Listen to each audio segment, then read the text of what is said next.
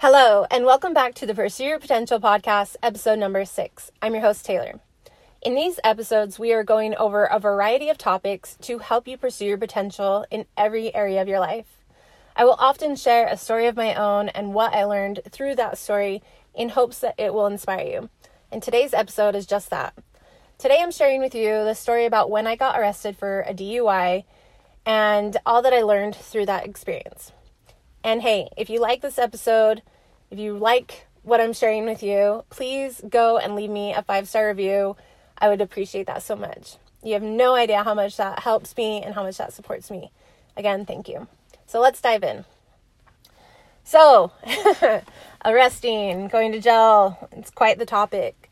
I've actually made it easier on myself to talk about this because every year on the anniversary of my arrest, I will post something to social media about it as the years have gone by, I feel less and less connected to that story. It doesn't feel like me anymore.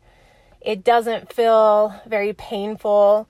And what used to be really long posts, me talking about the experience and stuff like that, became very short. I'm not even sure if I shared it last year. so, my arrest was in 2009 when I was 18 years old. I am about to turn 29, so just over 10 years. So, I am going to start from the beginning and just share with you what all happened. So, taking it back a little even further, when I was 16, that's when I first had my first alcoholic drink. And it was actually my older sister that gave it to me. And I've never told anyone that. so, and that's totally fine, whatever. And I did get into partying and was drinking. And I went out for spring break in March of 2009 and I had drove an hour away from my home to go to a spring break party at a club. When I went there, I was wearing a swimming suit, a skirt, and flip flops. That's what I wore to the spring break party. And it was fun. I had a great time until about halfway through the night. Maybe not even halfway, just a couple hours into that night. I had set my phone down and it got stolen. So that put me in a really flustered state. I was looking for it. I was asking people if I could use their phone to call my phone. I never found it. And so two o'clock rolls around, and even though I had a few drinks, I still felt fine. I can I can see it very clearly. I was very there and very present. Obviously, I had been drinking, but I any I'm not gonna I'm not gonna make excuses. I was fine, and two two o'clock's here. I'm frustrated, but I still have to get home an hour away from where I was. So I get in my car, I start driving, I'm on the freeway. I get to so I was in Salt Lake City where the party was, and I lived in North Ogden, and they're about an hour apart. I made it just over halfway to Ogden, and I was going 81 or 83 in a 65 and a cop that was pulled over and I didn't even see him. I wasn't even looking. I wasn't paying attention to him. I was the only car on the road at that time. And I got pulled over. So this when I had gone out, it was Thursday evening and when I had got pulled over, it was about 3 a.m. on Friday morning. And I got pulled over. He could clearly smell the alcohol on me my eyes were red and i still to this day will say that it's because i had contacts in my eyes and my eyes were always red but that's beside the point. So he has me get out i do the test clearly i'm underage clearly i had been drinking did the breathalyzer i get in his car. And my car gets searched and again i'm reminding you that this is march so winter and I'm in a swimming suit, a skirt, and flip flops, and I had a tank top on, like a little tank top. And I was in the back of his car watching my car get searched, and I totally forgot I had stuff in my car that shouldn't have been in there. So he comes and he shows me that he had found in my middle console some mushrooms.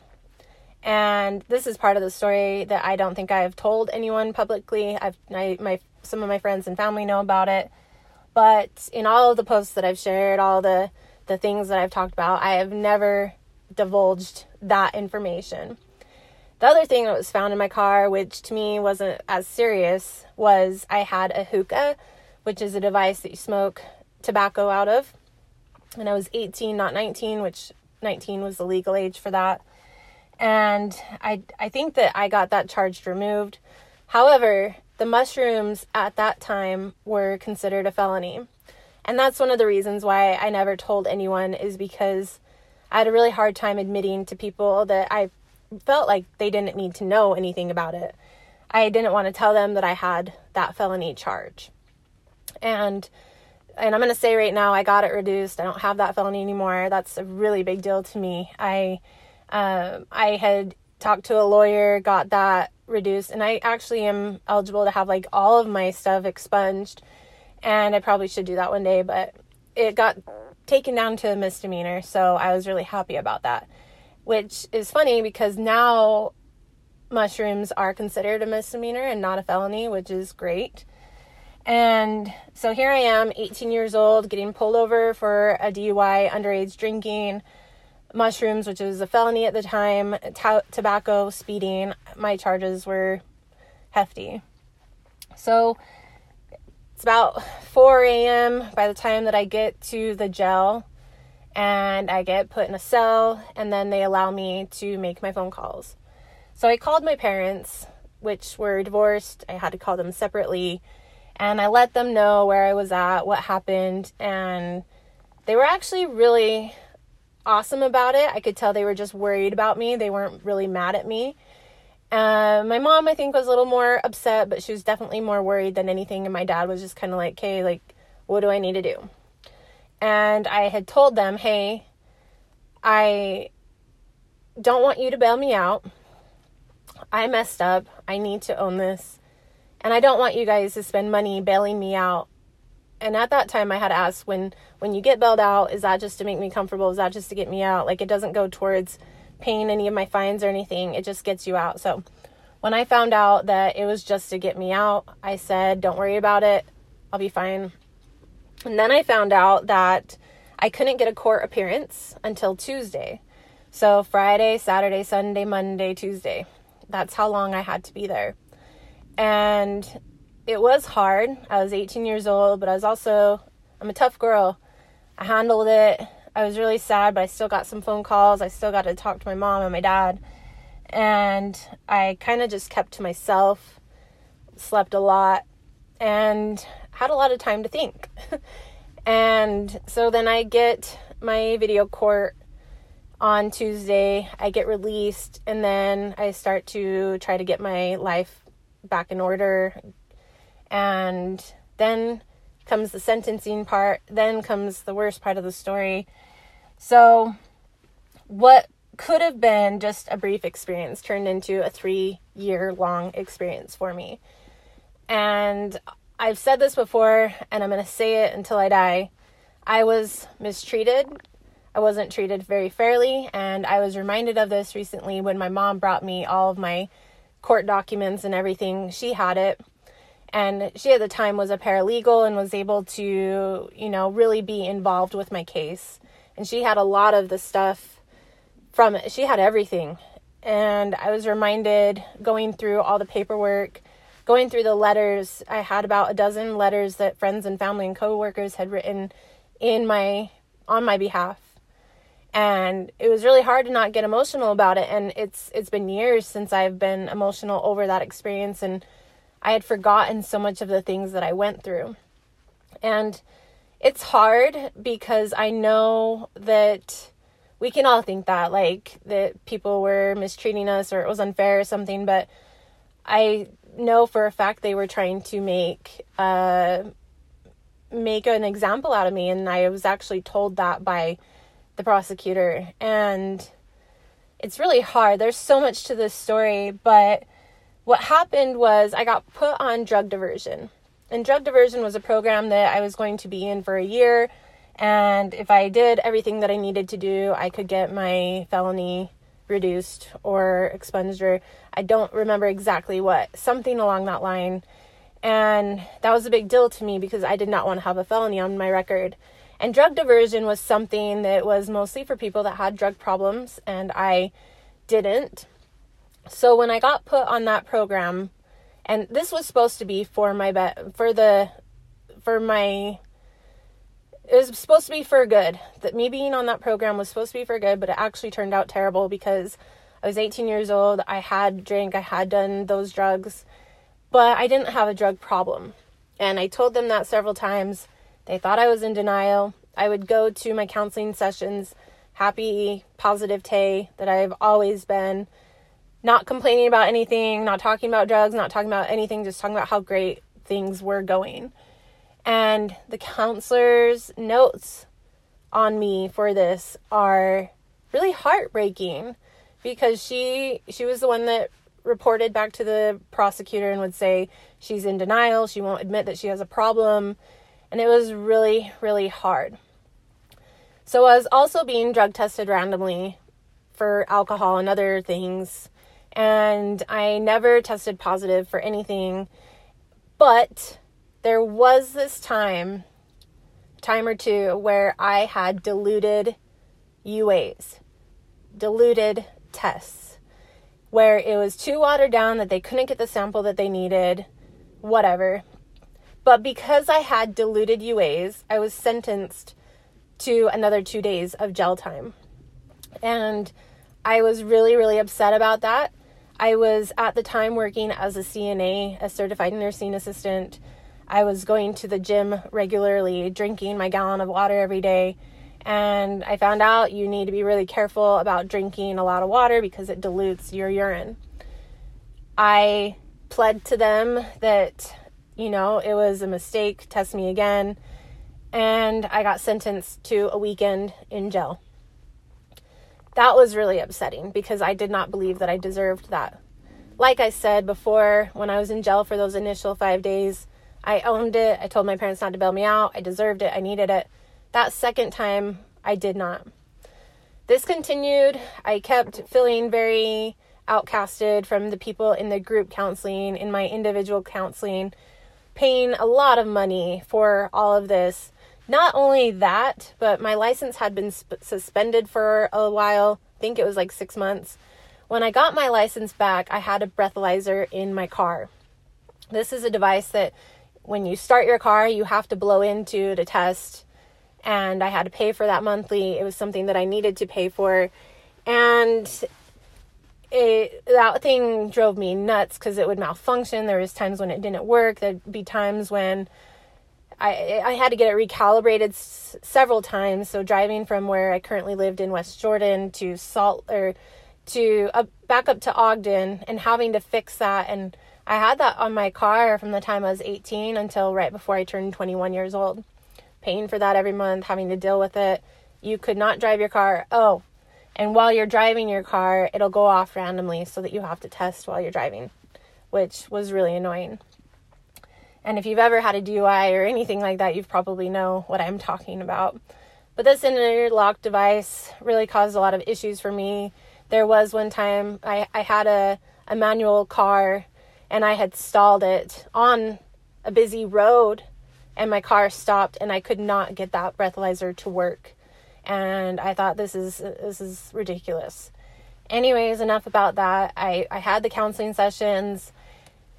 Long story short, I ended up getting kicked out of that drug diversion program. They said that I was in denial, that clearly that program wasn't where I should be, which I shouldn't have been in there. That's true. But when they did my sentencing, when they kicked me out of the program, they had a lot of other people from that program there to make me be the example, to make it more embarrassing for me. It was not a good experience. I had written letters.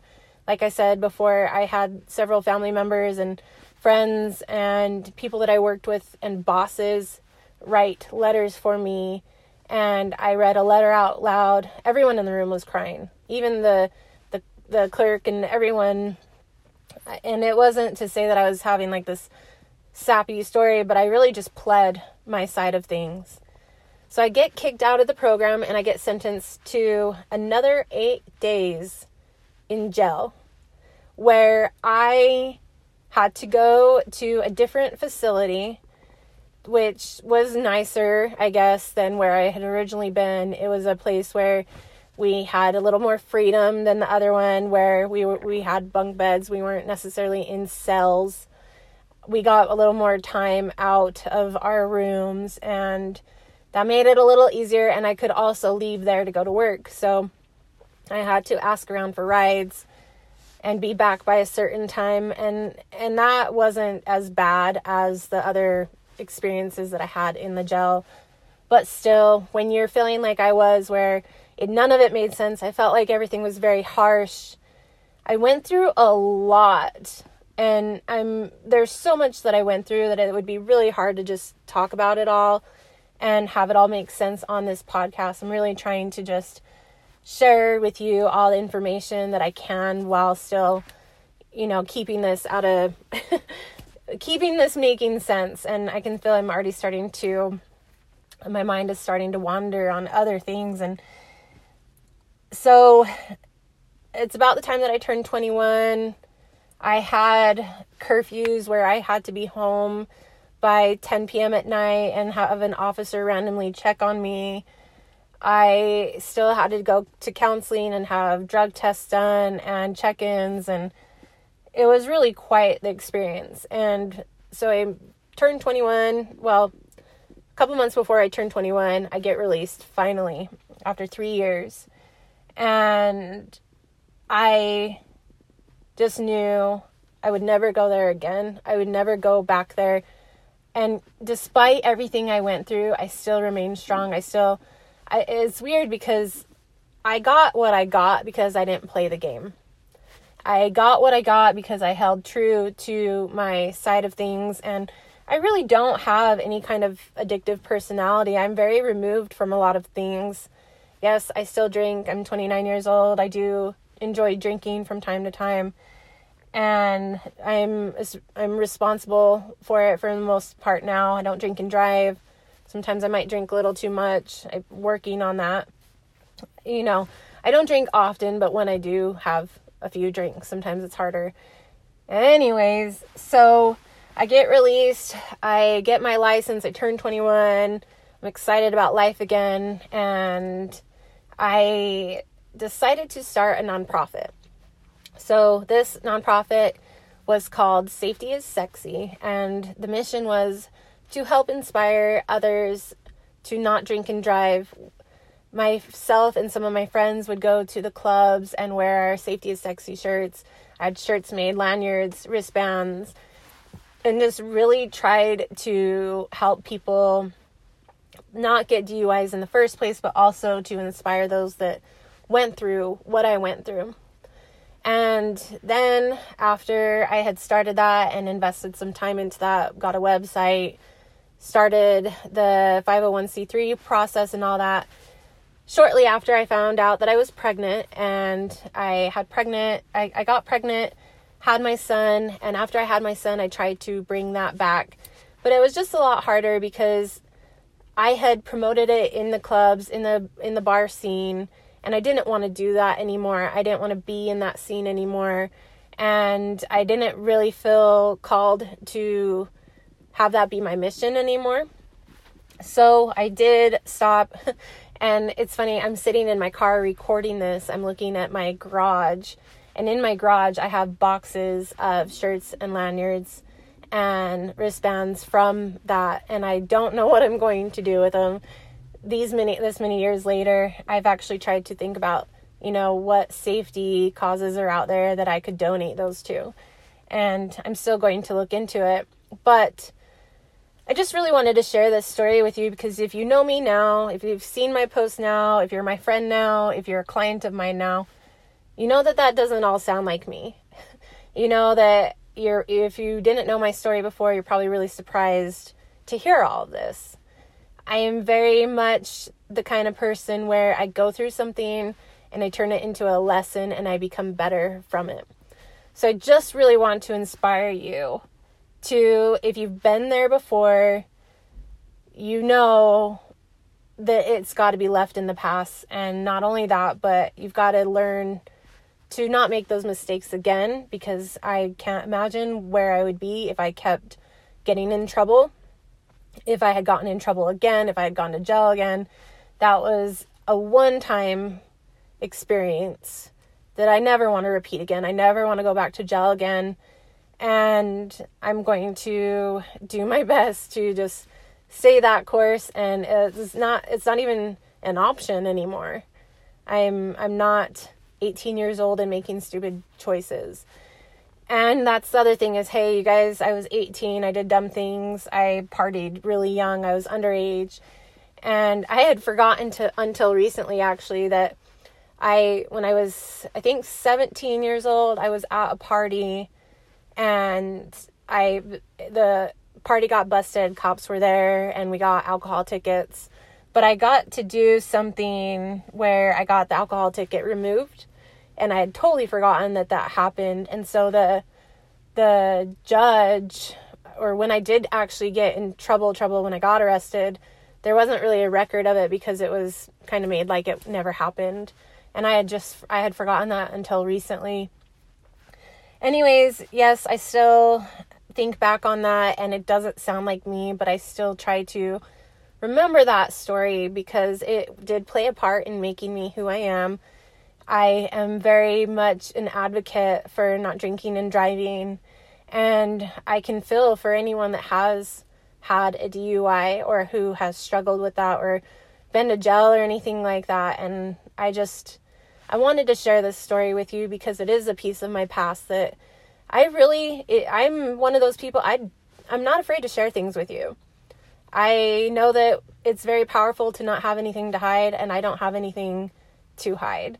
And now that I've told everyone more about the story about what I actually got charged with, feels a little bit better too.